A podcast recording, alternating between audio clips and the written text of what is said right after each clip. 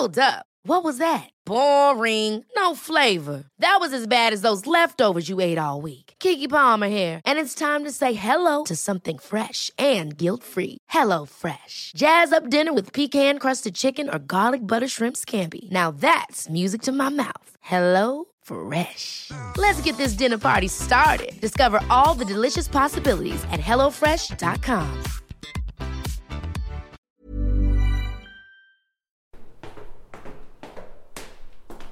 Så lang tid jeg kan huske tilbage, har jeg synes, at der var noget mytisk og fascinerende over Kasper Vinding. Og altid set ham for mit indre blik spangulerende gennem de parisiske gader med et tændt gouloirs i mundvin, alt imens han udlever sit stille bohemeliv. Og så når tiden var til det, dukkede han op til overfladen og til os andre dødelige med et af hans mange musikprojekter. Men jeg har også har fornemmelsen af, at han var en meget livsklog herre. En mand, der har set lidt af hvert og oplevet lidt af det hele på egen krop. Og i dag får jeg så chancen for at se, om min forestilling holder vand i dette 50. afsnit af Handkøb.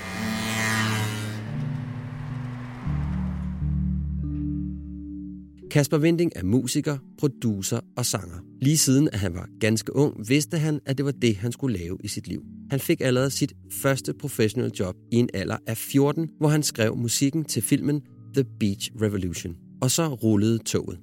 Kasper har gennem sin nu 52 år lange karriere arbejdet med definerende danske bands og med store navne fra ind- og udland. Jeg nævner i flæng, og hold nu fast. Sev Jørgensen, Palle Mikkelborg, Shubidua, Nina Hagen, Caroline Henderson, Mew, Lis Sørensen, Barry White. Ja, listen er uendelig lang. Han har skrevet musik til film, serier og sågar balletter. Og tidligere på året udkom hans album Test of Time Part 1. I dag taler Kasper og jeg blandt andet om det at skulle finde det helt store ansvar frem, da han blev far som 16-årig. Og om i en sen alder at lære at kunne tage kritik, og så taler vi om, hvor vigtigt det er at kunne redefinere sig selv og det forhold, man er i, konstant.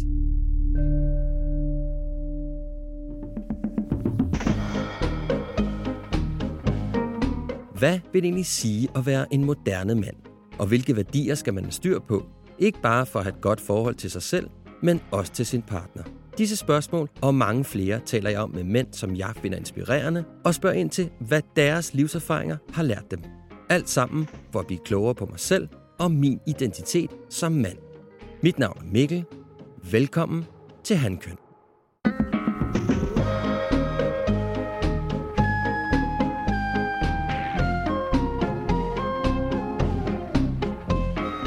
Velkommen Kasper ja. Vinding, Tak skal du have. Tak. og tusind tak, fordi du har lyst til at tale med mig. Og du er jo på tak. sommerferie i Danmark, i Danmark. ja, ja. Du bor i Paris. Ja, det gør jeg, ja. Vi skal jo tale om, om fire værdier, som jeg mener er vigtige for en mand at besidde. Ja.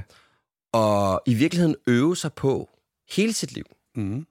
Det er nogle værdier, som jeg ikke var klar over var vigtige at besidde. Mm. Mm. Jeg har ligesom fundet de her fire ja, værdier, som jeg har omdannet til en livsfilosofi, Ja. som jeg, jeg har skrevet en bog om, Ja, ja. som vi taler om, hvis Ja, du ja. er rigtig sød og Så rar. opfører mig pænt, så får jeg den med hjem. Så får du en med hjem en signeret, en lille Ja, hilsen, det er godt. du skal tage med til Paris. Øh, jeg coacher ud fra det, og i Ja. virkeligheden så lever jeg også mit eget liv efter dem. Ja. Øh, og de fire værdier, vi skal tale om i dag, Ja. det er det at tage ansvar for sig selv, Ja. og tage ansvar for tilstanden af den relation, man er i. Og her Ja. tænker jeg især på den Ja, relation, ja. man nu engang er i. Ja, ja. Formål, det er vigtigt, at man ved, hvorfor man går på arbejde, hvad det er, man bidrager med Mm. ude for hjemmet. Det handler om, hvad jeg gerne vil give tilbage til verden, hvad Mhm. jeg gerne vil bidrage med. Så skal vi tale om vigtigheden i at vide, hvilket behov man har. Og her taler jeg ikke ind i aktiviteter med vennerne. Her taler jeg faktisk om, hvad det er for nogle behov, du har følelsesmæssigt i forhold til det relation, du er i. Og så vil jeg rigtig gerne tale med dig øh, om sårbarhed, fordi jeg mener, det er rigtig vigtigt, at du har adgang til din sårbarhed, og at du kan kommunikere ud fra den. Så de, de, de små fire ting, vi Ja, bare lige sådan ja, skal ja, ja. flore let bevæge os henover. Ja, ja. Øh, og jeg starter altid med ansvar. Hvordan har dit ansvar det? Jamen, jeg synes jo, at ansvaret flytter sig hele tiden. Ja. Ja. Men på den måde, at hvad man synes er ansvar, er jo meget forskelligt fra da du var 16, for eksempel. Ikke? Mm. Øh, til nu, altså nu er jeg jo en del ældre end dig, men, men, men, øh, men jeg synes, det er en konstant flytten rundt på tingene, fordi man udvikler sig. Eller jeg vil nærmere sige, det er bekymrende, hvis det ikke flytter sig. Ja. Fordi øh, man som person jo udvikler sig forhåbentlig hele tiden. Og derfor så bliver alle de der ting, du nævner, øh, faktisk alle sammen, flytter sig også, som livet skrider frem. Og når du snakker om ansvar, så, så er det sådan den der klassiske med, i flyveren, der er jo den der, når det der oxygenmaske falder ned, så står der, at man skal komme på sig selv først, inden man hjælper sine børn, fordi det er jo ikke noget, man selv drætter om på vej på at putte masken over sine børn, så er der ikke nogen til at passe dem bagefter. Ikke? Så det er jo ligesom det, der går, der, de siger, tag den på først, og så hjælper du. Og det er jo klart, at det er altid meget rart med et overskud i ens liv, og en selv. Øh, jeg har skulle passe mig selv, siden jeg var meget, meget ung, fordi jeg havde nogle virkelig skønne og søde og kærlige forældre, men de havde travlt med at lave verden om. Og det vil sige, at min søster og jeg, vi var stort set på mange, på mange planer overladt til os selv. Ikke, at de ikke var der, og ikke, at vi ikke fik mad hver dag, alt det der, men, men vi må ligesom selv finde ud af, hvad det der liv gik ud på lidt, ikke? Mm. På godt og ondt. Hvordan Øh, var det ondt? Jamen ondt på den måde af, at det er måske nok et vanvittigt stort ansvar. Jeg tror da ikke, mine forældre ville gøre det igen, hvis de, blev, hvis de kunne være- have valgt. Men, men situationen var sådan i 60'erne, ikke? Øhm, og, øh, og de var krigsbørn, og nu skulle der altså laves om på verden, ikke? Øh, så det er ikke fordi, jeg forstår dem fuldstændig. Øh, så for mig, der var ansvar jo noget med for eksempel at passe på min lille søster, ikke? Altså, sådan var min barndom, ikke? Ja. Så blev, det, så blev jeg jo far som 16-årig. Det vil sige, at jeg så fik det ansvar at skulle provide, eller altså skaffe stort set helt dyrisk skaffe tag over hovedet, øh, husleje, alle de ting, ikke? Ja. som jo i og for sig ikke er unaturlige for os. Hvordan, hvordan, hvordan ender man med at blive far som 16-årig? Ja, ser du, først kom plomsen og bien, ikke? Ja, ja, ja, den del, den del er med på. det, det, det, forstår jeg godt. Ja. Øh, ja, hvordan gør man det? Jeg aner det ikke. Nej, jeg har jo heller ikke noget at sammenligne det med, fordi jeg har aldrig prøvet andet. Så, så, så, så øh, du, så du, far, du har faktisk været far i en stor del af dit liv, ikke? jeg kan ikke huske ikke at have været far, Nej. nærmest. Øh, Men vil det sige, var det sådan, fordi det skete, og så besluttede... Eller, hvad? jeg vil sige, hun var lidt ældre end mig, og det var egentlig... Jeg kan huske, at hun ringede til mig og sagde, at hun var gravid. Mm. Hvor, hvor meget ældre var hun? Hun var fem, fem et halvt, seks Okay. år ældre. Ja. Og, øhm, og jeg havde det bare sådan, jo fedt. Altså, der var slet ikke noget i mig, der... der var ikke modstand på. Overhovedet ikke. Nej. Og så sagde jeg, hvad synes du? Jamen, hun vil gerne have barnet. Så, sagde så er det vel det, vi gør. Og vi boede også sammen de første ni år af, af, af, af vores, eller otte år af vores drengs liv sammen, ikke? Øhm, men selvfølgelig kunne det ikke holde, fordi vi var så unge begge to. Jeg var virkelig ung, ikke? Mm. Øhm, Hvad gjorde det ved dig og dit ansvar der? og Ondt i maven. Ondt i maven. Fordi, øh, altså, sådan, i, altså rent, faktisk rent fysisk, ikke kun det, men jeg tror, at jeg var for, der var mange af de ansvar, jeg fik, jeg i virkeligheden ikke var udviklet nok til at kunne øh, forstå. Mm. Men jeg gik i survival mode, for det har jeg altid gjort, og det vil sige, altså, jeg, jeg gjorde det bare. Ikke? Det var så det mit liv. Det, okay, nu er mit liv her godt, så skal jeg finde ud af at overleve det. Min store, mit store held, kan man sige, var, at jeg som sindssygt ung, øhm, jeg har vidst, hvad jeg ville lave, siden jeg var 10. Ja.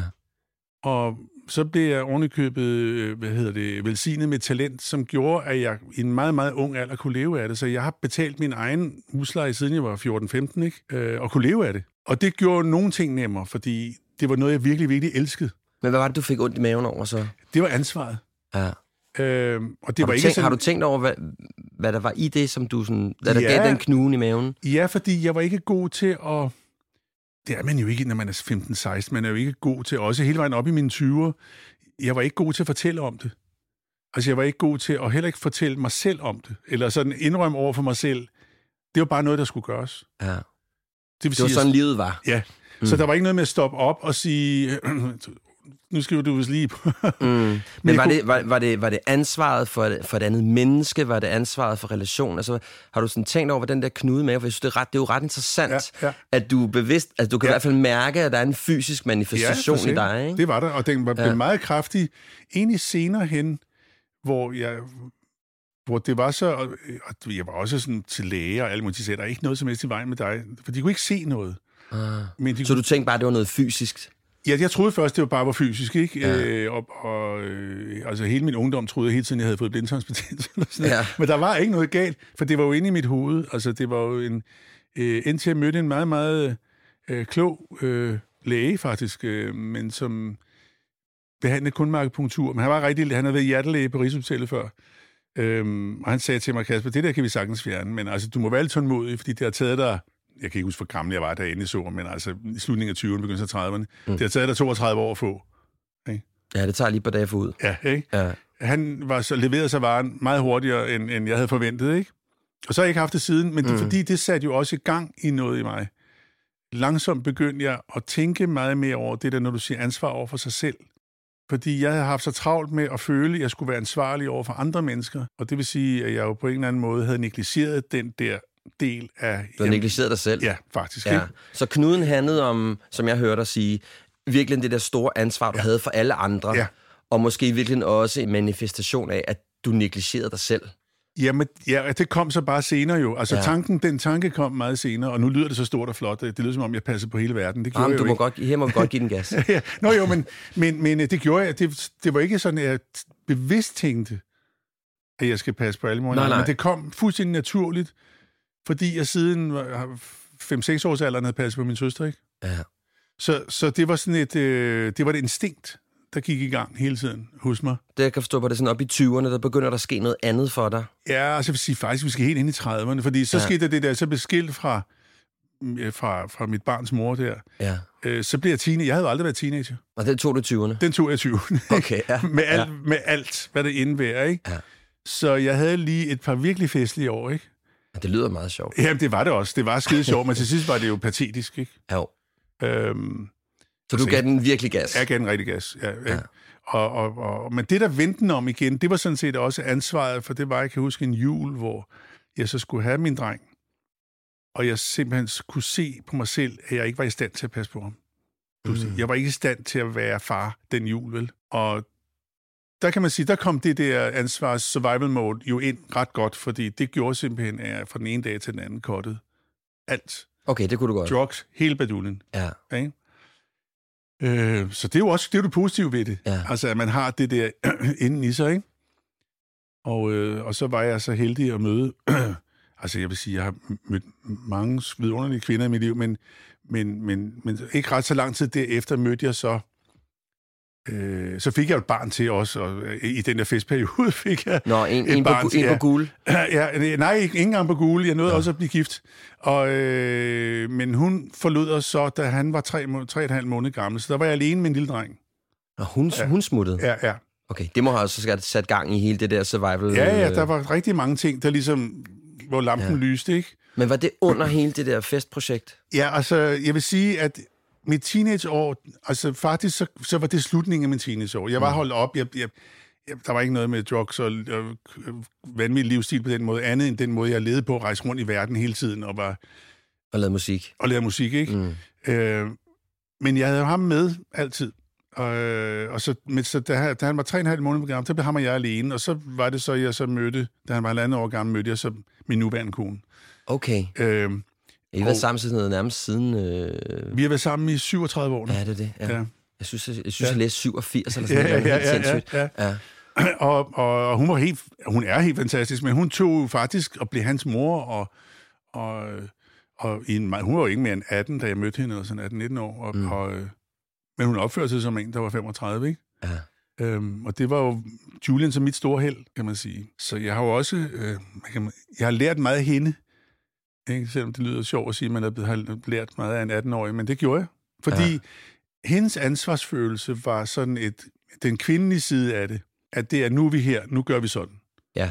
Som ikke er så mandligt. De har bare sådan der, det der, nu holder du kæft, nu gør vi sådan, ikke? Ja. Hvor mænd de roder lidt rundt, ikke? Øhm, og der begyndte min rejse sådan set, kan man sige, ved at, at sige, jamen jeg roder rundt i min, i mit, i min kunst. Øhm, og der er alt tilladt, så jeg har jo, jeg er jo en heldig mand, fordi jeg har det outlet, hvor mange andre ikke har det, fordi de har jobs, hvor, som ikke kræver, at de viser deres følelser, eller de... Ja, de skal være voksne. Ja, de skal være voksne hele tiden, hvor ja. i mit job, der handler det om at være barn, ikke? Jo, præcis. Så meget som overhovedet muligt. Ja, lege så meget som ja, overhovedet kan. Ja. ja. Og, og da jeg ligesom fandt ud af, og jeg arbejder stadigvæk meget med det, men den der administreren af de forskellige muligheder, jeg havde i livet, for det, det var det, jeg aldrig har gjort. Jeg havde bare samme i en pærevælling.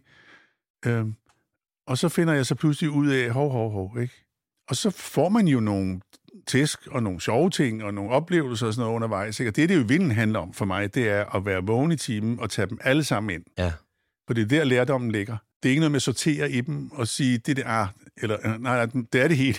det er du tager hele meget ind. Det er hele pakken. Ja. Og man må læne sig ind i dem på godt og ondt, ikke? Og, og, og det er ret, det er ret skræmmende, når mm. man begynder på den.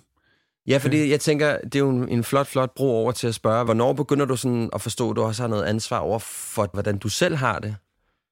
Jamen, det er kommet meget sent, faktisk. Ja. Øh, for netop fordi, at jeg... jeg, jeg øh, altså, det er jo ikke sådan, at jeg sådan helt har været set selvopoffrende og sådan overhovedet ikke. Jeg har også været sindssygt selvoptaget i, i, på mange punkter. Men selvoptagethed er jo ikke det samme som, som, ansvar, som, som ansvar over for en selv og ens egen behov. Det bliver du nødt til at definere for mig. Altså, ens rigtige behov er jo ikke selviske. Det er simpelthen en måde, synes jeg i hvert fald. Mm. Altså, ens rigtige behov handler jo ikke om mig, mig, mig. Det handler om, hvordan bliver jeg det bedste af mig. Ah, på den måde. Ja, ja jeg forstår. Så, så, så, øh, så det, det i virkeligheden handler om, det er jo at sige, hvad, hvad har jeg brug for, for at være det bedste mig over for dig? Ja. Altså, sådan... Ja, jeg forstår. Ja. Og, og nu er det ikke kun dig, det er verden. Altså, det er alt, det er dine omgivelser, ikke? Hvordan, hvordan, hvordan behandler vi... Jeg, jeg havde en farfar, som jeg elskede meget, meget højt. Og han sagde mange kloge ting. Men en af de ting, han sagde, det var, at der findes ikke en undskyldning for ikke at opføre sig ordentligt. Det sagde han altid. Ja. Det er godt sagt. Okay? Og, og det er fuldstændig rigtigt. Mm. Øhm, så, så den, den der med at opføre sig ordentligt, det er ikke kun noget at gøre med, at, at man... Øh, man sidder pænt. Sidder pænt og sådan noget. Men, men det er simpelthen, hvordan møder jeg min verden?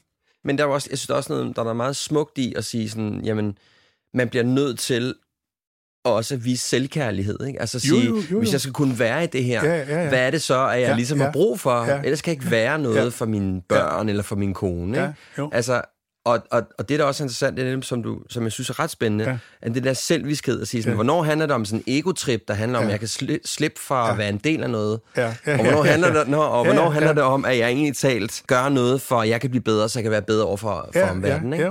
Det er jo spændende. Og, jamen, det er super spændende, og, mm. og der mener jeg, når man først begynder på den vej, så er, den, så, er der, så er der for det første ingen vej tilbage.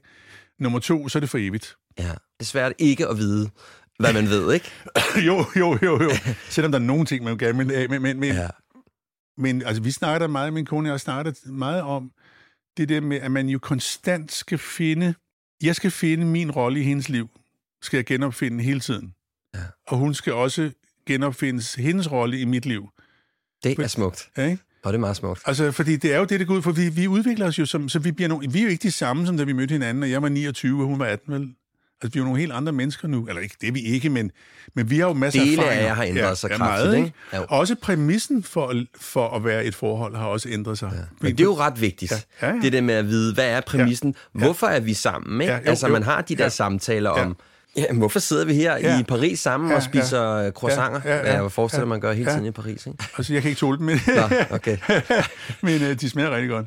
Ja. Øhm, men det er det der, og man skal jo, man, altså, i virkeligheden skal man redefinere sig selv og det, man er i konstant.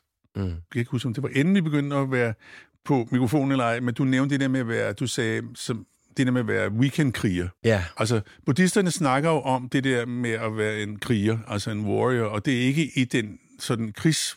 Det er ikke med sabel og sådan Nej, det er ikke med sabel, vel? Nej. Det er en åndelig krig. Altså, det er en åndelig kriger, men på den måde. Mm. For det første er du ikke i krig mod nogen. Mm. Altså, jeg, jeg refererer til, at der, vi, vi, fordi vi taler om, eller vi kommer også til at tale ja, om formål, ja. men, men vi talte om, at, at, at der er en, at for mig bliver det lidt ærgerligt, hvis det er, at man ligesom bare går på arbejdet, ja og så lever man ja, ja. ligesom sit liv i weekenden, ja, ikke som jo, sådan en weekendkriger. Ja, det er bare der, lige for at sætte ja, det i kontekst. Men jeg, jeg ser det mere som, at man er en livskriger. Mm. Man er en åndskriger. Og det vil sige, at, at, at man altid er man er altid på. Og nu mener jeg det ikke en stressfuld måde, men når jeg siger på, så mener jeg, at man er opmærksom på sine omgivelser. Man er opmærksom på andres følelser. Man er opmærksom selvfølgelig også på sine egne. Men, men, men, men man hele tiden op, nu skal jeg lige steppe lidt tilbage, eller altså den form for kriger. En bevidst kriger. Ja, ja, ikke? ja. ja. Men du, du, du siger øh, til mig, at det er faktisk ret sent, at du egentlig begynder, sådan, eller begynder at kigge lidt mere på dig selv. Altså, hvordan kan det være, at du begynder at kigge på dig selv? Hvad er det, der, hvad er det, der går op for dig? Uh, det er ikke én ting. Altså, jeg, jeg har, siden jeg var meget, meget ung, læst enormt meget... Altså, jeg har søgt det, siden jeg var meget ung. Øh, kan jeg se nu i bagspejlet, altså bagspejlet, at altså, alle de bøger, jeg læste, og de mennesker, interesserede mig for, altså filosofer og, og forskellige regioner. Og, og, altså, jeg har ligesom aldrig... Jeg havde for eksempel i mange, mange år, havde jeg et stort problem med ordet Gud. Og det er først for nylig, jeg har sluttet fred med det. Mm. Også fordi det begyndte at, jeg begyndte at forstå, hvad det betyder. Hvad betyder det?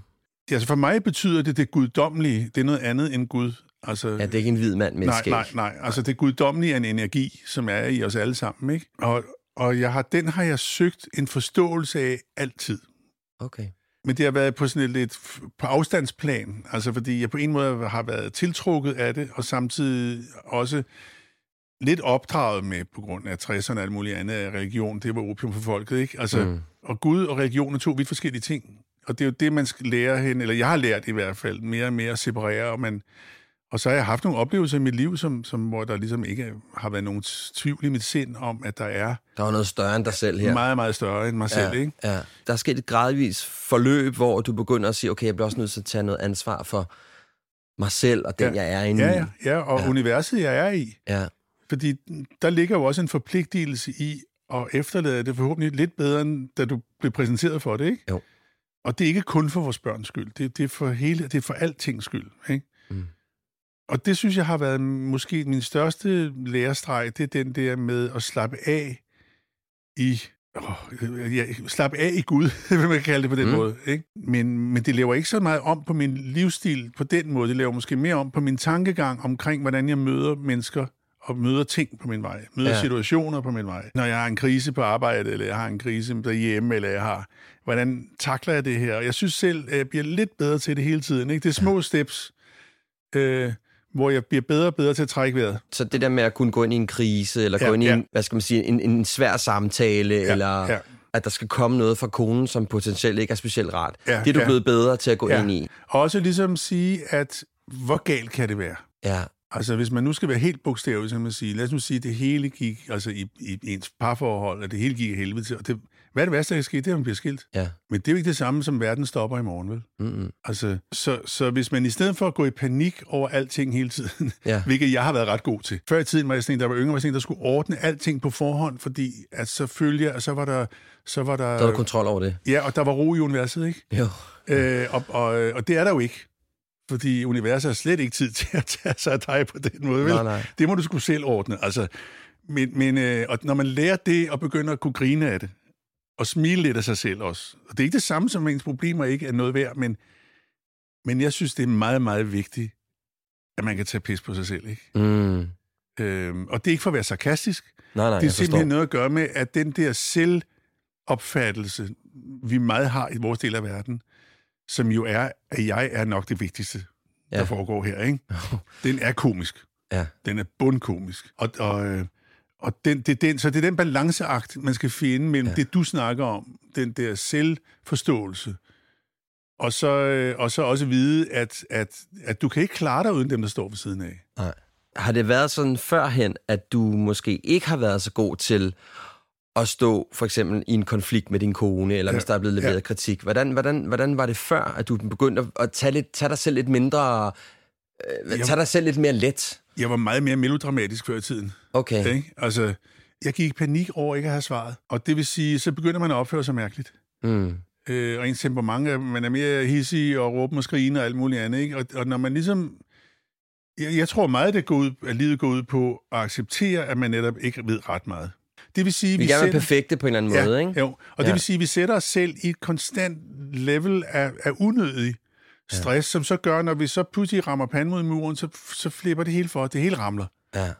Og jeg tror, der er rigtig mange sygdomme, der er rigtig mange skilsmisser, der er rigtig mange... Alt det der, som kunne være undgået, hvis vi kan trække vejret, lære at trække vejret øh, indimellem og grine lidt, ikke? altså, øh, og det er ikke for at underminere problemet, eller sige, eller sådan gøre det til noget, det ikke er.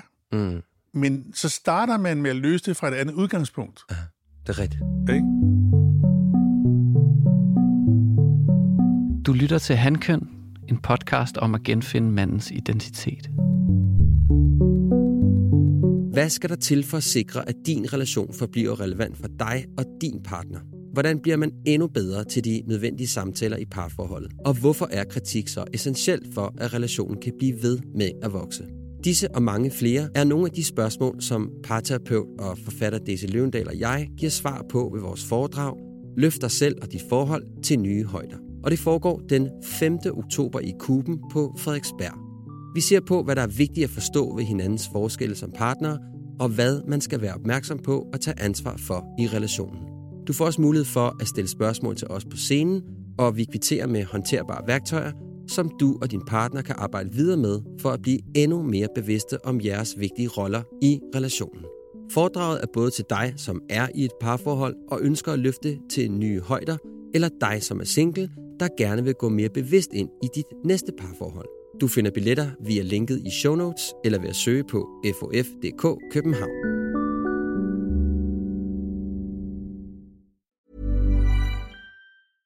This is Paige, the co-host of Giggly Squad, and I want to tell you about a company that I've been loving, Olive and June. Olive and June gives you everything that you need for a salon quality manicure in one box. And if you break it down, it really comes out to $2 a manicure, which is absolutely insane. It's also so easy to get salon worthy nails at home with Olive and June. The difference between how your nails used to look when you did them yourself and now with the Manny system is a complete game changer. The best thing about Olive and June too is it's a quick dry, dries in about one minute, lasts for five days, and full coverage in up to one to two coats. Visit oliveandjune.com slash perfectmanny20 for 20% off your first system. That's oliveandjune.com slash perfectmanny20 for 20% off your first system. Ever catch yourself eating the same flavorless dinner three days in a row? Dreaming of something better? Well, HelloFresh is your guilt-free dream come true, baby. It's me, Kiki Palmer. Let's wake up those taste buds with hot, juicy pecan-crusted chicken or garlic butter shrimp scampi. Mm. Hello Fresh. Stop dreaming of all the delicious possibilities and dig in at HelloFresh.com. Let's get this dinner party started.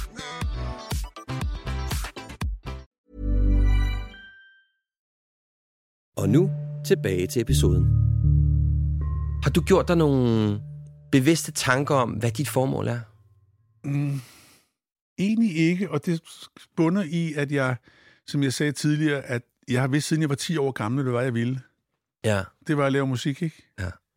Øhm, og jeg, jeg, Hvordan kan det være, du vidste det allerede der? Det gjorde jeg bare. Der tror jeg virkelig, universet havde en plan. Altså, det var også derfor, det udstyrede mig som med talentet til at kunne gå ud og gøre det. Øh, og jeg anede ikke engang, hvor talentet kom fra. Jeg vidste ikke, hvorfor jeg kunne det pludselig. Altså, jeg havde ikke nogen... Øh... Der var ikke nogen baggrund for det som sådan? Jo, altså, Anne, mine forældre elsker musik, og der blev spillet enormt meget musik men, men, øh, i min familie. Men at ligesom at jeg skulle gå ud og være den, som havde det så nemt ved det. Mm. Så derfor var det aldrig noget, jeg, jeg, jeg kan huske, at jeg i, på den skole, jeg gik, havde vi en helt fantastisk musiklærer, som da vi var, hvad har jeg været, 10-11, inviterede os ind og til Jimi Hendrix.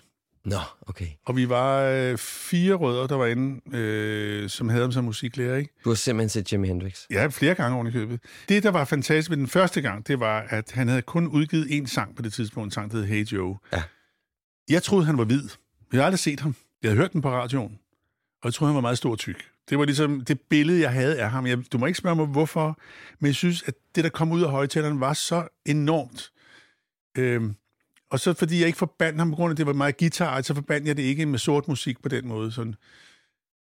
Så sidder vi inde i Falconer-centeret, der var masser af bands, der spillede først og sådan noget. Og så endelig kommer han på, og jeg kan huske, scenen drejede rundt meget langsomt med sådan et blåt, svagt lys på. Og så, grum, så var de i gang. Og så var der tre små, tynde mænd med afro, og han var sort, ham der sang. Ikke? Jo. Og jeg kan bare huske, hele mit liv blev lavet om der. Og det, det interessante ved det er, at vi var fire rødder, og vi lever alle sammen med at spille, og har gjort det lige siden dengang nærmest. Ikke? Men jeg kan huske, at jeg tænkte den tanke, hvis man kan spille sådan noget musik, og få lov til at gå sådan klædt, hvem i hele hulet helvede, hvad hedder det, hele hulet helvede, vil så være læge eller sagfører, ikke? Ja. Altså, det gav ingen mening for mig at gøre noget som helst andet end det der. Og det var jo en kombi selvfølgelig af, af, af det visuelle og alt muligt, men også det musikalske, som, og det var første gang, jeg blev overstrømmet af mm. det der overflod og overskud, ikke? Ja, det er jo bare, jeg synes, det er bare det vildt at vide i en alder af 10, at man gerne vil være kunstner, ja. og så arbejde og ud, altså udtrykke sig igennem musikken, Ja, ikke? men, øh, men det har, det, jeg har aldrig nogensinde... Jo, jeg havde lige en kort, men det var også af praktiske årsager. Det var, at jeg ville være kok på et tidspunkt, fordi at jeg, det, det var sådan nogle praktikting. For det eneste andet, jeg elskede ud over musik, det var, og mine børn og kone selvfølgelig, men det var mad, ikke? Ja. Men nej, altså, jeg er, jeg er sat på jorden for at gøre det der, mm. for at fortælle historier. Altså, det, det, det, mm. det der er mit job, ikke? Ja, for det er, det er jo mit næste spørgsmål. Hvad, hvad tænker du, at din musik kan? Jeg vil sige, først, først kan den noget over for mig selv. Ja. Altså, det, det, er- den, den er min, den er min, min livsledsager. Mm. Ikke? Altså, det talent, jeg har fået, er min livsledsager. Det vil sige, at, at det er også den, der lærer mig ting. Om alt muligt. Ja. Øhm, den lærer mig, hvordan jeg løser problemer. Hvordan, øh, altså, i overført betydning, men når jeg støder panden mod muren, og hvis jeg sidder og spiller et stykke af Mozart eller sådan, du ved, jeg pludselig render panden mod muren, så må jeg skulle lære, hvordan jeg løser, hvordan, hvordan fingersætning, hvad alt det der. Mm. Og det overfører man jo også til, og fordi jeg havde det som så ung, altså du må på, jeg øvede mig jo 8 timer om dagen, ikke? Ja. Og da jeg kom på konservatoriet, altså det var jo bare, øh, altså derudaf, ikke? Der var ikke noget der, det var hele mit liv. Så, så, så, jeg, så det er på en eller anden måde min, min lærermester, Okay, ja, ikke? Altså ja. lidt, øh, så er jeg også andre lærermester, blandt andet min kone og, og mine børn, og, og, men altså, når mine børn er sure på mig, eller min kone er sur på mig, så er det stadigvæk det eneste, jeg har, det er så, min, det er så mit talent, ikke? Eller min Ja. musik, som jeg på en eller anden måde føler, er noget, jeg har fået til låns. Altså, øh, det er ikke noget, jeg bare skal tage for givet. Altså, jeg må aldrig blive arrogant med det. Hvis jeg sidder og lytter til noget af din musik, hvad er det så, du prøver at kommunikere til mig? Jamen, jeg håber jo på, at den historie, jeg fortæller, at der er noget i den, du kan relatere til. Det er jo det eneste, jeg kan bede om. Ja. Og nogle gange er der, andre gange er der ikke. Det er jo også meget op til, hvilket humør jeg er i, når jeg laver det, hvor god jeg i vilden er til at fortælle dig historien. Ja.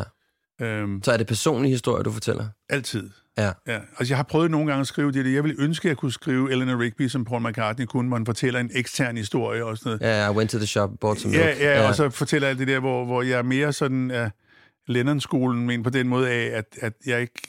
Ja, det mm. handler øh, på godt og ondt om mig selv, ikke? Så, så man kan sige, det er jo også i virkeligheden også meget sårbart, ikke? Altså, det er jo Meget. sårbart Ja, ja, at Ja. krænge sig selv ud, og i virkeligheden fortælle nogle meget personlige historier, ikke? Jo, men det er jo igen noget, man lærer i livet, at, at, at, at det er jo blufærdighed, der gør det svært. I starten, når jeg har skrevet rigtig mange tekster, jeg, jeg ikke er spor tilfreds med, fordi jeg kan mærke, at jeg holder tilbage.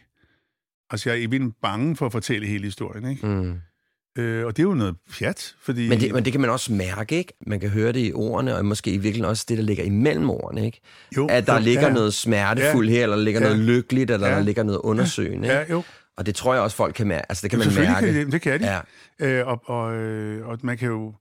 Altså, jeg har jo haft et kæmpe hit i Danmark med en af de mørkeste sange, der nogensinde er skrevet i Danmarks historie, tror jeg. Ikke? Og Hvad- hvad er det for en? Sjæl i flammer. Nå, Sjæl i flammer, ja, det altså teksten er jo simpelthen så mørk, ikke? Ja.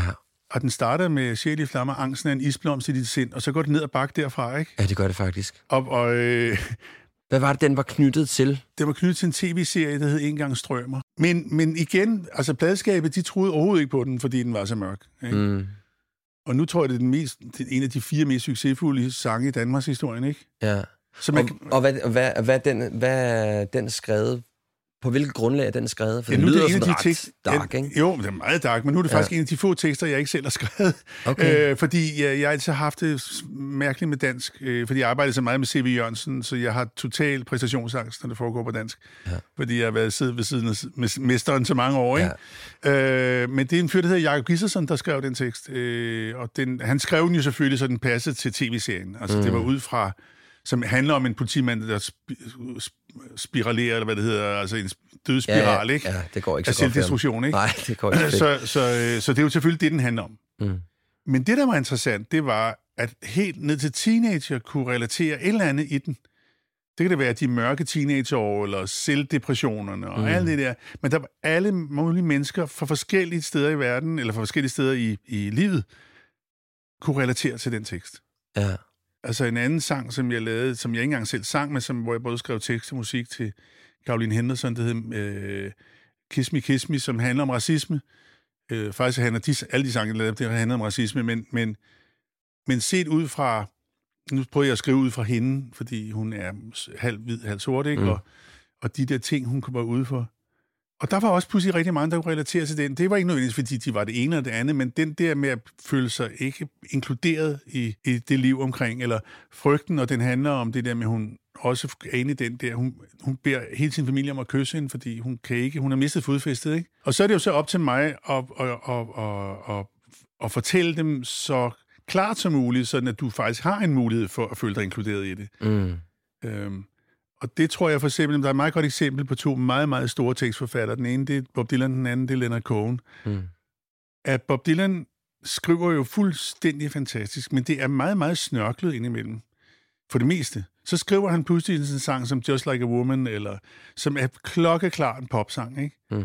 Og der kan hele verden, der kryger de på med det samme, ikke? Hvor Cohen var, har altid været meget mere inkluderende. Altså, han fortæller tingene meget, meget klart, ikke? Mm. Og meget, meget smukt. Altså, det er jo vanvittigt godt skrevet, men det er også sindssygt klart. Og derfor så sjovt nok, til bare sådan en helt biting, men det er derfor, der altid har været mange flere kvinder til Leonard Cohen-koncerter, end der har været til Bob Dylan-koncerter, ikke? Okay, ja, ja. Det er mere relaterbart. Ja, Ja. simpelthen. Ja. Altså, jeg Ja. har altid synes, det var, det, var, det var tankevækkende, når der pludselig var flere mænd i publikum, der var, Ja, så var man på afveje, ikke? ja. Og nu, nu bor du i Paris. Ja, ja. Så hvis I arbejder du ude, du arbejder fra Paris af, Ja. og har studie dernede. Ja, ja, ja, ja. Hvad, hvad laver du nu? Altså, hvad for nogle... Hvad, Jeg laver enormt mange ting. Jeg har lige lavet en ny plade, der kom for et halvt år siden, øh, og så har jeg lige lavet musik til en Lone Scherfis serie, den er dag og nat øh, Ja. tv-serie. Og jeg, så produ- har jeg lige, eller, forrige år produceret jeg gang, eller hvad hedder de, øh, efterklang. Altså, når nu er, at du har et, det her formål om at fortælle nogle ægte, autentiske, måske nogle gange Ja. sårbare, ja. i hvert fald ja, autentiske. Ja. historier. Ja. Hvordan vælger man så ligesom projekter? Altså projekter, jeg tror på at have et langt liv, noget som helst sted. Også involverer evnen til at sige nej tak. Ja. Ikke? Øhm, så det gælder jo også i de valg, man tager i livet. Det kan være, der er noget, der ser super attraktivt ud. Det kan være, at checken er stor, men det er ikke der, den er. Mm-mm. Og, øhm, og vi må også lære at stole, et eller andet sted må vi lære at stole lidt på, at, at der er en plan med os. Så tricket ligger i at give ind til den der plan, altså at hengive sig til den, Mm. og stole på, at det nok skal gå. Og ikke ligesom tage de der øh, kort, kortsigtede beslutninger. Nej, have det lange lys på, Ja, ikke? ja, jo. Altså, Ja. jeg tror, vi jo alle sammen tager de der. Vi kan ikke gå igennem livet uden at tage kortsigtede beslutninger, men, men, men vi skal vi lige være opmærksomme på, at det var det, vi gjorde. Mm. Grunden til at spørge, det er jo også fordi, øhm, jeg tænker, når man er klar over, at det er det her, jeg gerne vil lave, det er den her type musik, jeg gerne vil lave, og det skal have den her nerve, Ja. altså, så er det jo også enormt vigtigt, tænker jeg, Ja. at være opmærksom på, at det er det, det handler om for mig, ikke? Jo, men du kan jo finde den der... Altså, der findes jo ikke en eneste, et eneste job her i livet, som ikke har, altså, som der ikke er en mening med. Mm. Altså, og det ikke har en vigtig funktion.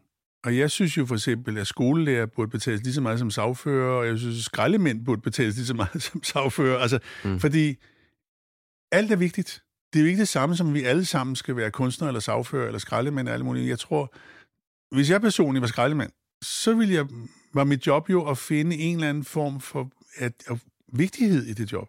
Ja. Og så kan jeg godt, jeg, så kunne jeg sidde og bruge al min fritid på at sidde og tegne, så det er der jo ikke noget galt i, eller, eller, eller, eller og det er jo ikke det samme, som man skal være skraldemand, eller sagfører, eller musiker, eller hvad man har valgt at være resten af sit liv. Det er jo også en underlig ting, at man ligesom er blevet sat i gang med at, nu er det sådan, der. Nå, okay, så er det sådan, der. Ja, så er skraldemand. Så er skraldemand, eller jeg er sagfører, eller Ja, jeg er ja. skolelærer, eller jeg er musiker. Altså, Ja. ja. ligegyldigt hvad du er kok, altså hvad fanden du vælger, vælger at lave her i livet. Og det tror jeg er en stor fejl. Jeg tror, man skal være åben over for, at det pludselig kan gøre. Men det, men det synes jeg er jo sindssygt interessant, ikke? Og jeg tror måske i virkeligheden, de yngre generationer, altså generationer under dig, ja. og Ja. i virkeligheden også under mig, Ja. er måske mere opmærksom på det. Men det er sjovt, ligesom når man, når man nu, er det, nu er det det her, jeg er. Ja, ja. Ikke? Jo. Og så er det ligesom ens Ja. identitet. Ja. Ikke? Ja, At jo, jeg, den- ja, altså, ja. at jeg, øh, jamen, jeg, jeg arbejder i flyger, eller Ja, ja, jeg, ja, jeg, ja, ja. jeg er brugsuddeler, Ja, jeg er ja, et eller andet, ja. ikke? Jo, jo. Og så er det ligesom det, man er. Ja. Og det tror jeg måske også handler rigtig meget om den der maskulin identitet, Ja. at jeg, jeg identificerer mig med, hvad det er, jeg Ja. laver. Nu er jeg... Nu er jeg musiker, Ja, ja, ja. men, men jeg, jeg har der venner, som... Jeg havde en kammerat, som var musiker en del år og havde ja. lydstudie. Nu er han læge. Ja, ja, ja, ja. Altså, at man har en ja. fleksibilitet, Ja. og man ligesom også, igen, som du siger, at livet ændrer sig jo, ligesom Ja. det gør, med, når du taler med din kone og, Ja, ja, og dig, ja, at ja. man skal hele tiden tilpasse sig. Ja, ja.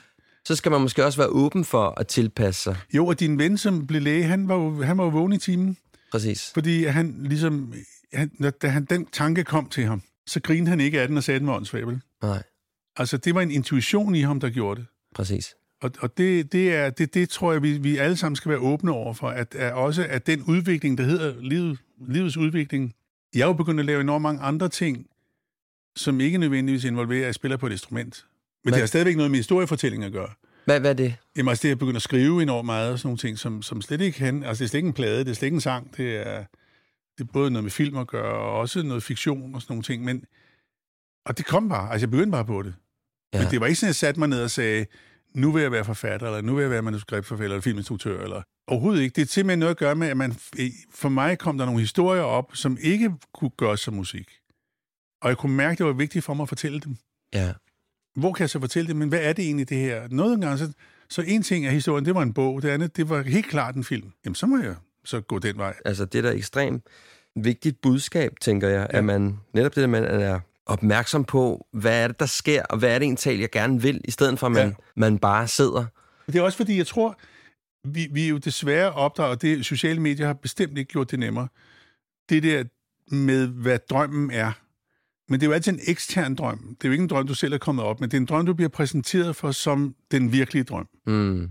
Og det vil jo så sige, at man måler sig selv mod, øh, hvordan man ser ud i badebukser eller i bikini, eller al- al- alle mulige mærkværdige ting, som intet har med livet at gøre. Mm.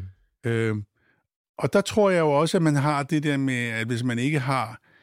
Altså, vi har jo en underlig ting her i vores, øh, i vores del af verden. Det er at, at ville være den rigeste på kirkegården, ikke? Ja. Hvilket er en vanvittig ambition. For det ligner agtigt, det eneste, du ikke kan tage med dig, det er penge. Min far sagde Altså- altid, øh, jeg tror, det er lidt en omskrivning af den Ja. rigtige, han sagde altid, øh, der er ikke nogen lommer i det sidste sæt tøj. Nej, det er det ikke. Og det, det er meget Ikke? godt at huske ja, på, ja, ikke? Ja, jo. Ja. Ja. Men, men, øh, men vi bruger sindssygt meget energi på det. Af en eller anden mærkværdig årsag, ikke? Så, eller vi arbejder på, åh, så kan jeg blive pensioneret, så skal jeg til at leve, ikke? Ja. Og fordi du arbejder så hårdt, og når så du endelig bliver pensioneret, så kommer alle sygdommene, fordi du arbejder så skide hårdt, så du bruger du alle de penge, du lige har tjent på din læge, i stedet for... Ja. Altså, Ja. Så det er jo... Vi skal, man skal, vi skal retænke hele det der, ja. hele det der mindset. Være som- fleksibel. Ja, simpelthen. Ja. Ikke? Det synes jeg er godt. Ja. Lad os hoppe videre. Ja. Og du lytter nu til Handkøn, en podcast om at genfinde mandens identitet. Hankøn bor også på Instagram. Her kan du følge med bag kulisserne i min jagt på at genfinde mandens identitet og få et par fif til parforholdet, krydret med gode tilbud i ny og næ. Og så er det en stor hjælp for mig og min mission, hvis du følger, liker og deler mine posts. Du skal bare søge på Hankøn. Behov. Ja. Det jeg mener med at vide, hvilket behov man har, der taler jeg ind i de følelsesmæssige behov. Ja. Altså, hvad er det egentlig, jeg har brug for fra min partner, så jeg føler mig set og hørt mm. og elsket? Ja. Har du gjort dig nogle tanker om, hvilket følelsesmæssigt behov du har? Ja, det har jeg faktisk. Øh, men det er ikke, fordi det, det er mit behov. Det, det, jeg har behov for, det er at blive hørt. Okay, hvordan skal det komme til udtryk? Jamen, det skal komme til udtryk på den måde, at når man snakker med folk, det er ikke kun fra min kæreste, det er eller fra, min, eller fra mine børn, det er også fra mine venner og arbejds, samarbejdspartnere og alt muligt andet. Det er, det er meget, meget vigtigt også, at vi lytter og lader andre tale færdigt. Mm.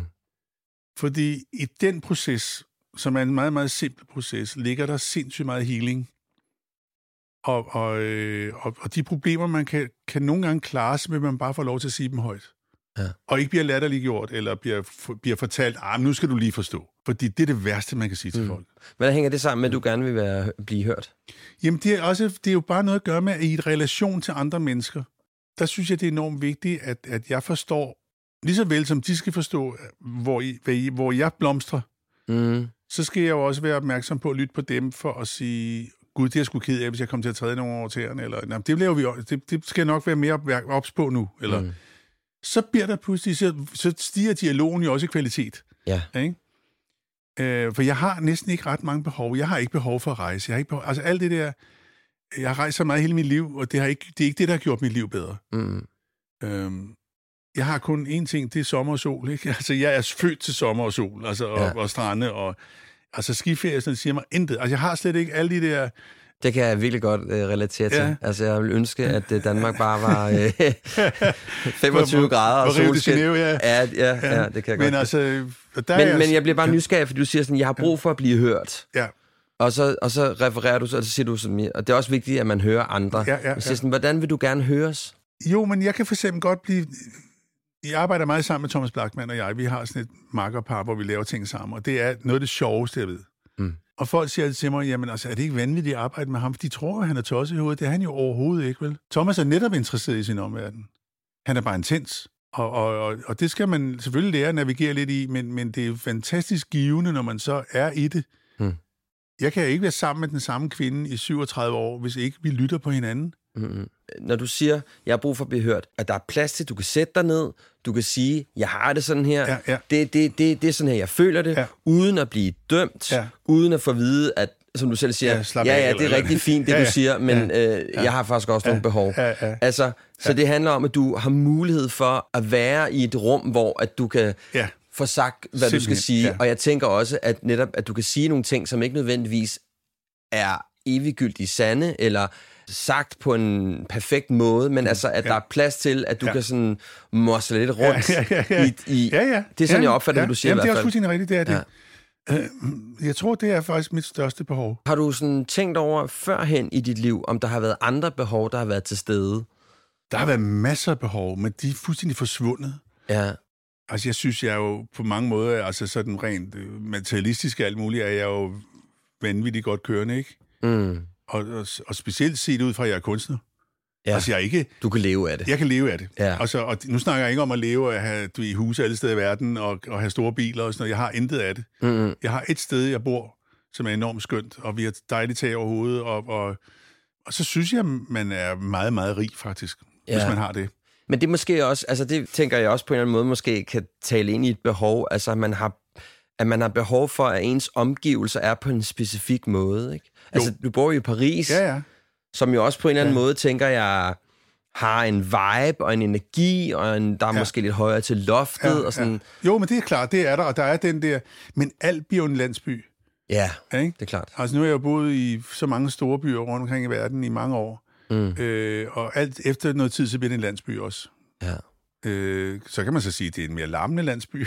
Jeg synes måske, det er andre, en spændende landsby, du Ja, i. ja. Jamen, det Ja. er det også, og jeg er dybt taknemmelig for, at det kunne lade sig gøre, men jeg tror da både min kone og jeg, vi savner faktisk lidt nu at kunne høre fuglene synge, ikke? Okay. Altså, øh, og det er også planen. Nu har vi en datter, der starter i gymnasiet, så hun skal lige have lov til at gøre det færdigt, ikke? Ja. Men, øh, Men så kan vi godt finde på at defilere mod ja, ja, et meget, andet ja, sted. Ja, ja. En ting er det behov, du taler øh, om, at du har brug for at blive, at du kan Ja. hørt og komme ind og tænke, Ja. hvad er sådan noget med at lege? Jamen, jeg leger jo hele tiden. Ja. Har du brug for at Øh. lege din relation? Ja, det har jeg. Men det prøver jeg også på. Altså, selvom min kone siger, at du leger jo aldrig. Du har heller aldrig leget med vores børn. Det er sådan set rigtigt. Ja. Jeg har været sindssygt meget sammen med mine børn, og jeg har fortalt dem rigtig mange historier, og vi har gjort alt muligt. Altså, alle mulige mærkelige ting har jeg måttet sige, nej, det gjorde du da vel ikke med dem. Siger, jo, det gjorde jeg. Men ja. altså, min, øh, nu er jeg så heldig, jeg elsker at gå på museer, og jeg er så heldig, at min datter også kan lide det. Ja. Min dreng, de synes altid, var lidt kedeligt, jeg slæbte den med rundt, ikke? Men, øh, men min datter har den samme øh, Lyst. lyst til det, mm. Og sådan, øh, men, men det er mere den der, fordi jeg leger jo he- hele dagen. En af de ting, som, som jeg fandt ud af, det var, at lejen er sindssygt vigtig i relationen. Altså, ja, ja, at du ja. kan, at du har muligheden for, at du kan, jamen altså sådan helt fysisk, Ja, ja, ja, ja, er nærmest ja. lave gæt og grimasser, eller du ved, kaste håndklæde Ja, ja. på hinanden, Ja, ja, eller kaste en majs på hinanden. Ja, ja, ja, ja, altså, ja. fordi det, Ja, det ja. skaber en fleksibilitet, øh, og man ligesom kan være uperfekt sammen, og Ja. der er ikke så langt hen til et grin, Nej. eller til, at man kan komme lidt op i helikopteren, ikke? Jo, jo. Og du er fuldstændig ret, og grinet er endnu tættere på. Ja. Ikke? Fordi det er jo sådan en hårfin balance. Det var også det, vi snakkede om tidligere, det der med at kunne grine af sig selv. Fordi hvis man griner af sig selv, så er det også meget nemmere at grine med andre. Mm. Og man bliver også på en eller anden måde mere usårlig. Ja. Ikke? Øh, fordi ens forfængelighed ikke sætter, sætter, hvad kan man sige, bremsen i. Også det der med netop, at man kan sige, du ved, hold da op, der blev vi virkelig uvenner, var. Ja, ja, ja. altså, du ja, ved, man ja, sådan kan ja, det sige sådan, ja. Gud, vi, Ja. ja. vi, vi diskuterer øh, Ja. ja. om hvorvidt, at vi skal købe øh, bøffeltomater Ja, ja, ja, ja. eller cherrytomater. Ja, ja, Øh, og vi er faktisk Ja. ja. blevet ret sure over det. Ja. Og man så måske ja. har mulighed for netop, at man kan gå tilbage og sige, Ja. ja. kan vide, hvorfor vi er sure på hinanden. Fordi så bliver tomaterne bare en analogi for et helt andet problem. Præcis. Altså, ikke? Og det er jo den, som er... Men det er jo det igen med at være vågen. Altså det der, vi sagde med at være opmærksom mm. på, sin, på sine omgivelser og på sin, dem, der er tæt på en. Fordi nogle gange kan man jo godt blive så, så ind i tunnelen selv, så man glemmer lige, at, at de andre altså også har, har brug for noget. Ikke? Så jeg tror, så længe vi er bevidste om det, så øver vi os også på det, uden at vide, at vi øver os på det. Ja. Men hvis vi ikke er bevidste omkring det, og vi, og vi tænker, at det skal nok gå, det gør tingene ikke. Tingene går ikke bare. Og, Nej. og, og, og det er så snilt indrettet, at, at, at vi skal øve os hele livet. Og hvor er det dog skønt, vi skal det, fordi det gør jo også, at vi lever hele tiden. Mm. Ikke? Så vi ikke bare bliver den der, der bare går i dvale pludselig. Ikke? I, i, øh, altså, hele det der pensions øh, tanke. Og jeg forstår godt, hvis man har stået på en fabrik hele sit liv, og det er fysisk sindssygt hårdt, eller du murer, eller alle de der jobs, som er jordbetonarbejder, altså hvor du fysisk altså, bliver slidt Nedslidt. ned. Ikke? Ja, ja. Eller balletdanser eller fodboldspillere, de bliver jo også slidt ned. Ikke? Fuldstændig. Øh, de har bare som regel flere penge at rute med øh, end, end, Ja. end, end, end jordbetonarbejder, ikke? Så jeg forstår godt, og jeg ønsker dem altså et vidunderligt otium, men jeg vil råde dem til ikke at tage et otium, men finde på noget andet at lave. Ja. Fordi øh, ved mindre, at man begynder at meditere og bruger hele sit liv på at meditere, og på den måde tager en rejse. Fordi vi er lavet til at være i gang. Ja. Men det er jo også, altså, men jeg synes, du kommer med en vigtig pointe før, ikke? Altså, at man, øh, det fornemmer jeg også, at du og din øh, kone gør, men netop det, man er sådan opmærksom på, at der er nogle behov, der opstår, ikke? Ja, altså, jo, jo, sådan, okay, jo. nu kan jeg mærke, at jeg har sgu brug for at blive set øh, ja. mere som et maskulint væsen, for Ja, ja, eksempel. ja, altså, ja. det er jo, øh, øh, jeg har, jeg har da haft klienter, som simpelthen ikke har troet ytre sig Ja, og sige, ved du hvad, skat, jeg har brug for, Ja, ja, ja. at du ser mig som en mand. Men- jeg har ja, også ja. brug for at få et lille klap i røven Ja, ja, ja, der imellem. ja, ikke? ja, ja. Nå, men jeg oplever bare, at det der med at tillade sig at have nogle behov, der er følelsesmæssige, mm. kan være kompliceret f- Ja. for, for nogle mænd i hvert fald. Ja, ja. Men det tror jeg også kommer sig af, jeg tror, vi alle sammen kender de der perioder i ens liv, hvor man ikke, hvor man netop holder op med at søge, man holder op med at være opmærksom. Mm. Og det er ustyrligt usekset. Altså, det. øh, ikke? Altså, Ja. for at sige det fuldstændig lige Ja. ud. Altså, og, og, og, så der skal vi lige være vågne. Man hører tit, der bliver sagt, "Jamen, hvad vil du? Altså, Ja. hvad har du lyst til? Ja, ja. Jeg kan ikke mærke, hvad du har lyst til, ja, ikke? ja, jo. Og så, og så tror jeg netop det der, som du selv siger, det, det er lidt usekset, eller sådan, man ikke Ja. tager ansvar Svar, for, ja. at man har nogle behov. Ja. Altså, jeg, har- jeg har brug for det her, Ja, ikke? ja, jo. På Altså- godt og ondt, og det kan godt være, du er enig med mig, men det er sådan, det er. Ja. Altså, jeg hørte en meget skøn historie med, der var en amerikansk øh, filminstruktør, som øh, havde været gift med den samme. Han døde så her for nogle år siden, og han var gift med en meget kendt dame, som var journalist. Og de har så været, altså for Hollywood har de været gift meget længe. De har været gift i 40 år. Eller sådan. Ja, ja, sådan det er jo en lang tid. og så blev hun så spurgt, altså hvordan havde de kunne få det der til at gå op? De var jo begge to berømte og celebrities, og hvordan havde de kunne bo sammen i alle de år? Så siger hun, det var meget nemt. Det var, at vi altid sagde til den anden. Altså, vi har aldrig taget, at det gætter. Det, altså, man må ikke tro, at den anden kan gætte sig til, hvad du vil have. Så det er meget vigtigt, at du siger til den anden, hvad du gerne vil have. Og det holder aldrig op. Mm-hmm. For det er også at lægge en byrde på den anden person, og så blive, fordi du så bliver sur på dem, fordi at de ikke gør, som du håbede på. Men så står man og siger, min søde skat, du, du har aldrig sagt, at det var det, du gerne ville have. Nej. Jamen, det kunne du da godt have fornemmet. Ja, det, det, bliver det, så det, det er klassisk, ikke? Ja, det der med, jamen jeg troede, du godt kunne lide pomfritter. Ja, ja, ja, altså, ja, ja, men hvor skulle Altså- du vide fra, at jeg ikke kunne det? Du har aldrig spurgt mig. Nej, så, Ja. ja. så, så på Men den så måde... sig det, ikke? Ja, så sig det. Ja. Og jeg tror, det er rigtig, rigtig vigtigt, at man husker at sige de ting. Hvis man har et behov for noget, så sig det. Ligegyldigt, hvor ondt det gør, eller ligegyldigt, hvor, hvor, hvor... Fordi ellers ender det jo med, at man pludselig også går ud, og så er der meget utroskab og alt muligt, fordi man går ud og søger det andre steder, fordi man ikke har tur at sige det, eller man har bare glemt at sige det. Jeg tror tit, at det, der sker, fordi du ikke udtrykker, hvilket behov du har, så du føler dig set og anerkendt, Ja. Så kan det være ret svært, hvis Lisbeth nede på kontoret længere Ja. nede ad gangen siger, Gud, du ser ud som om, du har det lidt dårligt. Ja, Lad os ja. tale sammen. Og Ja. der pludselig kommer noget empati Ja, fra et andet ja, sted. ja. Altså, så er chancen for, at Ja. du er utro, den, altså, det, det stiger. Jo, men det gør det. Ja. Men derimod, hvis vi husker at sige til hinanden, og det er ikke nemt, jeg sidder, nu, får det til at lyde som om, at det er sådan noget, man bare Jo, jo, gør, det ikke? tager lidt, det tager lidt Ja, øvelse. Ja, ja. Det skal have øvelse, men, Mm. men, men det, jo hurtigere man kommer i gang, jo Ja. ja. bedre, ikke? Øh, og det er ikke så dermed sagt, at så kører det helt på skinner. Fordi det er en ongoing Men det er en ting. vigtig komponent. Ja, meget, meget vigtig komponent. Ja. Ja. Og det er bare, at man skal ikke tro, at det er nok, at man har sagt det én gang. Nej, det er rigtigt. Ikke? God afslutning på den del. Så,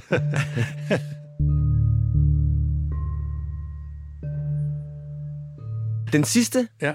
ting, jeg godt lige kunne tænke mig at vende med dig, det er sårbarheden. Ja. Jeg er opdraget i et øh, fuldstændig standard rækkehus ude i Lyngby, og er opdraget øh, med to relativt velfungerende forældre, Ja, ja, ja. Ud fra et, et kodex om, at en mand skulle kunne nogle specifikke ting, ja, ja. og det var en, en, en del af den øh, mandemanual, som Ja, jeg kalder det. ja.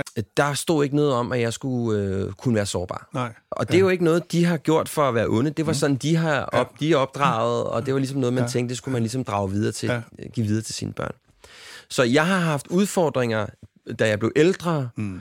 Og kom ind i relationer med kvinder, hvor det var, at jeg skulle udtrykke, hvordan jeg havde det mm. følelsesmæssigt. Så øh, det, jeg kunne sige, det var, at jeg er vred, eller jeg er ked af det, mm. eller jeg er frustreret, men jeg kunne ikke sætte ord på det. Mm.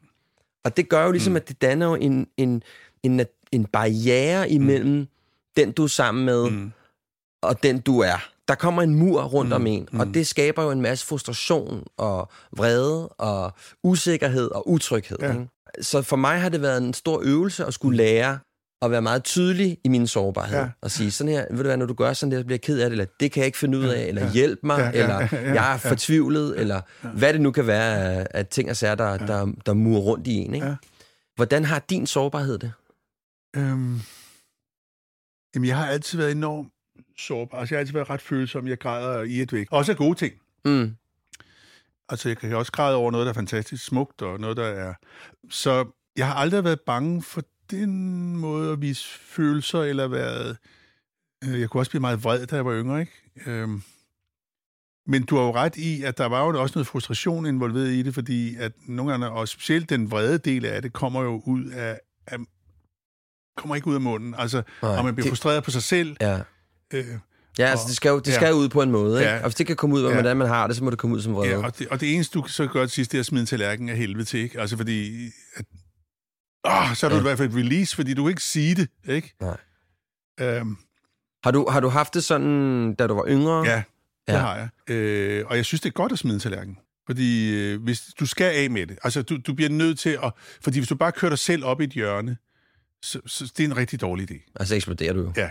Ja. ja. Så, det, så, så det er godt at få det... Så hvis du ikke kan formulere dem, så smid fandme med en tallerken, ikke? Ja.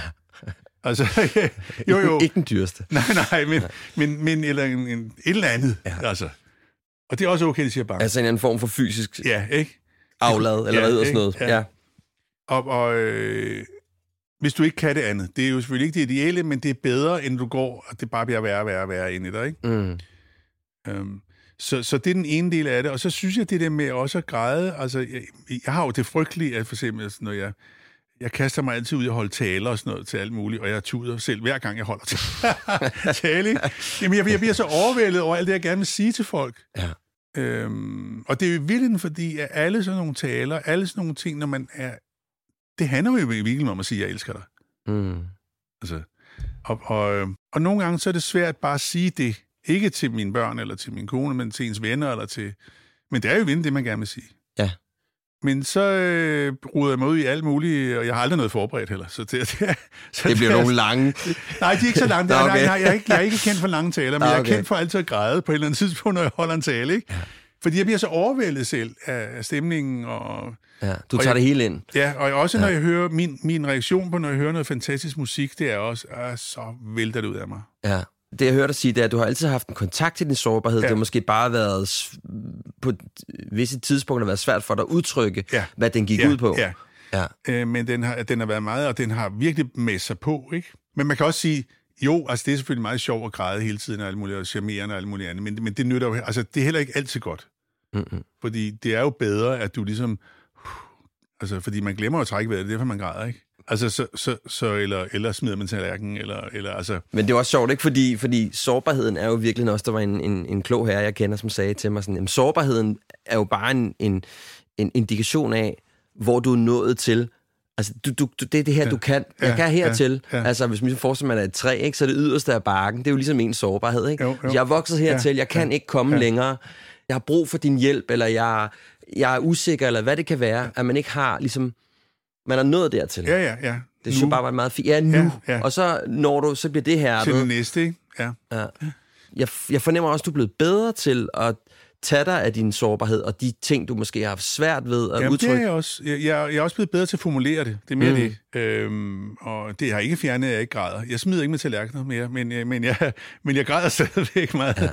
Ja. Øh, men nu læner jeg mig også ind i den der gråd. Altså, øh, fordi at det faktisk også er en behagelig ting. Altså, har jeg fundet ud af. Fordi jeg kan lære at slappe af i den. Mm. Så jeg går ikke og flår over den bagefter, eller Kasper, hvad fanden, må du skulle lige mande op, ikke? Altså, det ja. jeg holder op med at sige til mig selv, nu gør jeg det bare. Øhm, men jeg kan da mærke for eksempel, øh, at også nu er jeg bevidst om, når jeg rammer mere rigtigt med det, fordi jeg er blevet mere åben omkring det, så tør jeg nogle ting, hvor jeg kan mærke, når jeg overskrider en bestemt grænse, så kan jeg mærke en lettelse. Ah. Prøv, Altså, prøv lige at fortælle Jamen, mig for eksempel så på min sidste plade her, der skrev jeg en sang, som kom, og jeg har sagt i alle interviews, jeg lavede, for det var en sang, der ramte rigtigt, har ramt rigtigt. Altså alle, der har hørt pladen, den sang, den går lige ind på dem. Ja. Og den er meget, meget simpel, og den hedder Life Will Never Be The Same, hedder den. Og den handler jo netop om alt det, vi sidder og snakker om nu. Det der med den der, man flytter sig hele tiden, ikke? Altså det er hele tiden det der hjul, der gør, øh, at man vågner op hver morgen, og så er livet pludselig blevet et andet, ikke? Mm.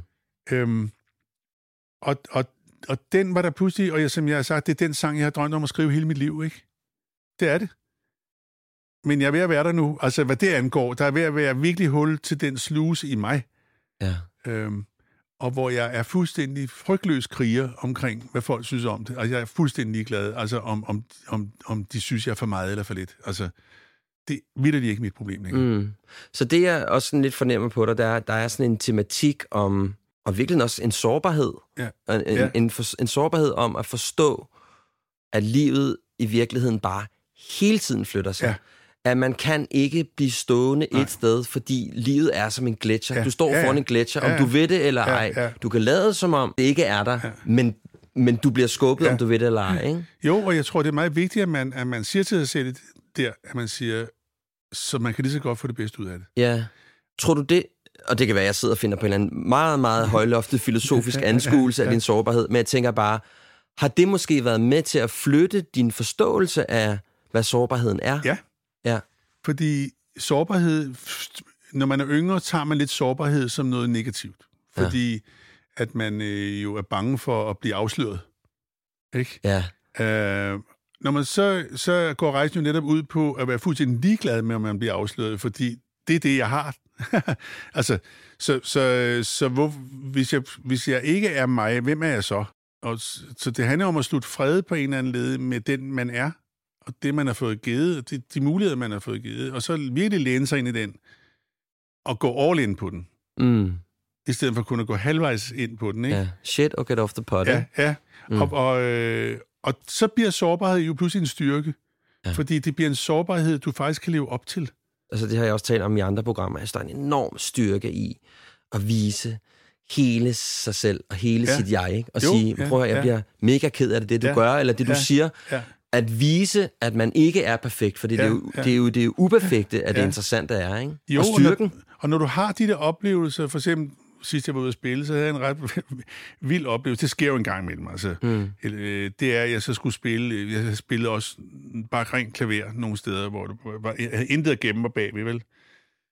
Og, øhm, og så skulle jeg spille et stykke, jeg havde spillet 10.000 gange, og jeg blev ved med at spille forkert i introen. Mm. Og før i tiden, der ville jeg være gået fuldstændig i panik. Og her, der endte jeg bare med at grine, og pludselig var der 2.000 mennesker, der grinede med mig, fordi at jeg ligesom bare sagde, det er fandme mærkeligt, det her. Ikke? Ja, fingrene kan jeg ikke jeg, kan, jeg, kan ikke, jeg kan ikke forstå, jeg kan ikke. Og så pludselig var den der. Ja. Men, men den, jeg tror egentlig også, kun den var der, fordi at jeg bare gik all in på den. Du var og sårbar med. Ja, og tog publikum med og sagde, ja, det må I sgu undskylde. Altså, men om et øjeblik, så er den der, ikke? Og det var den så også, og så kørte det. Altså, øhm, og den, den, det var en meget stor lærestreg til mig selv også, at jeg pludselig gav så meget slip. Øh, hvor, hvad er det egentlig, jeg er så bange for? Mm. Det er jo det, der meget tit sker med sådan noget som sårbarhed, det er, at vi er bange for, som jeg sagde før, at blive afsløret som Ja. måske en, en, en altså, Ikke mand nok. Ja, eller det ene eller det andet. Ja, ikke? ja. Øh, og Miles Davis han sagde noget meget smukt. Han sagde, det der, hvis man spiller en fejl, så skal man spille den tre gange til lige efter, fordi så lyder det, som om man mente det. ikke? altså, Ja. Og det er jo det. ja. Og, og, Det er ja, det samme. roll, roll with it. Ja, simpelthen. Ja. Ikke? Og det, det tror jeg, man kan lære meget af her i livet. Og så er vi tilbage til nogle af de ting, vi snakkede om i starten, hvor, hvor øh, omkring det der med at ture fejle. Altså et- det der med svaret, det behøver ikke være det rigtige svar. Det, der er vigtigt, det er, at du kommer med din egen version af det svar. Din egen intuition siger, at det her, det må være det rigtige. Mm. Det kan så være, det viser sig ikke at være det. Det er i hvert fald, hvad du føler. Ja. Mm. Og så er det så sådan, og så fjerner du også pludselig den her præstationsmoment af det. Du skal ikke præstere noget som helst andet end dig selv. Og, og øh, altså man kan jo sammenligne det med, at de fleste af os, der er en banegård med to tog på, ikke? Eller ti tog. Mm. Og en af mærkværdige årsager løber alle over på perron 8, ikke? Men så er der altså ni andre tog, øh, som er helt tomme. Og det bedste råd, jeg giver, det er at skynde over en af de der tomme tog, fordi så er du, har du dig selv Ja. med det, ikke? Jo. Og når det så forlader perronen, så har du meget mere at tilbyde, end hvis du skal sidde og kæmpe med, og hvem har hvad, og hvem er hvem over det andet tog, ikke? Mm. Altså, du mener øh, med andre ord, tag din egen vej. Der er kun et job, der ikke er taget, ikke, her i livet. Og det er at være dig selv. Ja. Ja. Altså, det er dit unikt. Det er, dit, det er helt unikt dig. Men, men vi, via er, er, geneti- altså opdragelse, og altså, hvad kan man sige, historisk opdragelse og alt muligt, så er vi jo opdraget til at vi vil blive nogle andre end os selv. I hvert fald som udgangspunkt. Ikke? Altså i gamle dage, jeg voksede op, der hed så hvis man var læge eller sagfører, så havde man klaret sig godt. Ja. Ja, men hvad nu, hvis jeg ikke har lyst til at være læge eller sagfører? Jeg overhovedet ikke vil være en dårlig læge. Jamen, det er ligegyldigt. Så bare blive læge. Og, og det vil sige, at man har hoppet på det der tog der med alle de andre, ikke? Mm. Og den skal man væk fra. Det har, snakker vi meget med vores... Det snakker meget med mine børn om. Altså, at de skal lave noget, der er sjovt. Ja, det kan godt være, det er svært. Det kan godt være, at de ikke tjener så mange penge. og det er So be it. Men, Men du er glad og fri. Ja, ikke? Ja. Ja. Og der er intet her i livet, der er problemløst. Let's face it, det er sådan der. Men du har da i hvert fald det, at du har dig selv med i det. Mm. Det synes jeg er en, det er en god afslutning på vores ja. Samtale, tænker jeg. Okay, ja. Kasper, det var øh, meget filosofisk og spændende. ja Vi, jeg synes, vi kom op i de høje, øh, høje skylde i dag. Ikke? Okay, ja, ja. Så, så tusind Ja. tak, fordi du havde lyst. Jamen, tusind tak for, at jeg var med. med. Altid. Det er godt, det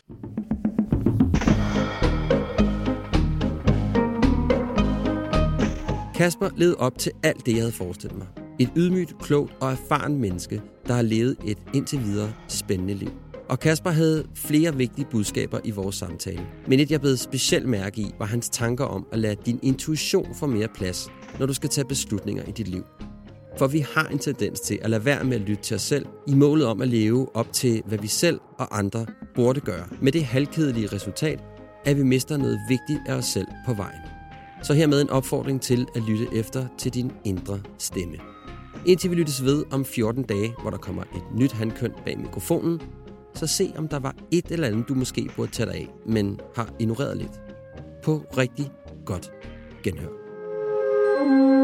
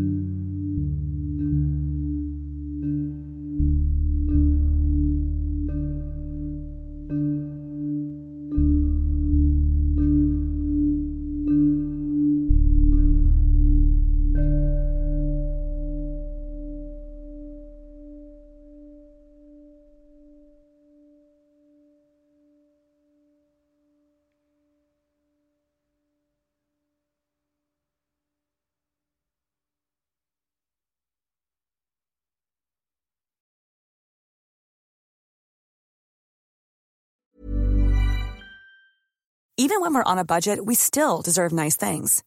Quince is a place to scoop up stunning high-end goods for 50 to 80% less than similar brands. They have buttery soft cashmere sweaters starting at $50, luxurious Italian leather bags, and so much more. Plus, Quince only works with factories that use safe, ethical, and responsible manufacturing. Get the high-end goods you'll love without the high price tag with Quince. Go to quince.com slash style for free shipping and 365-day returns. Ever catch yourself eating the same flavorless dinner three days in a row? Dreaming of something better? Well, HelloFresh is your guilt-free dream come true, baby. It's me, Kiki Palmer. Let's wake up those taste buds with hot, juicy pecan-crusted chicken or garlic butter shrimp scampi. Mm. Hello Fresh. Stop dreaming of all the delicious possibilities and dig in at HelloFresh.com. Let's get this dinner party started.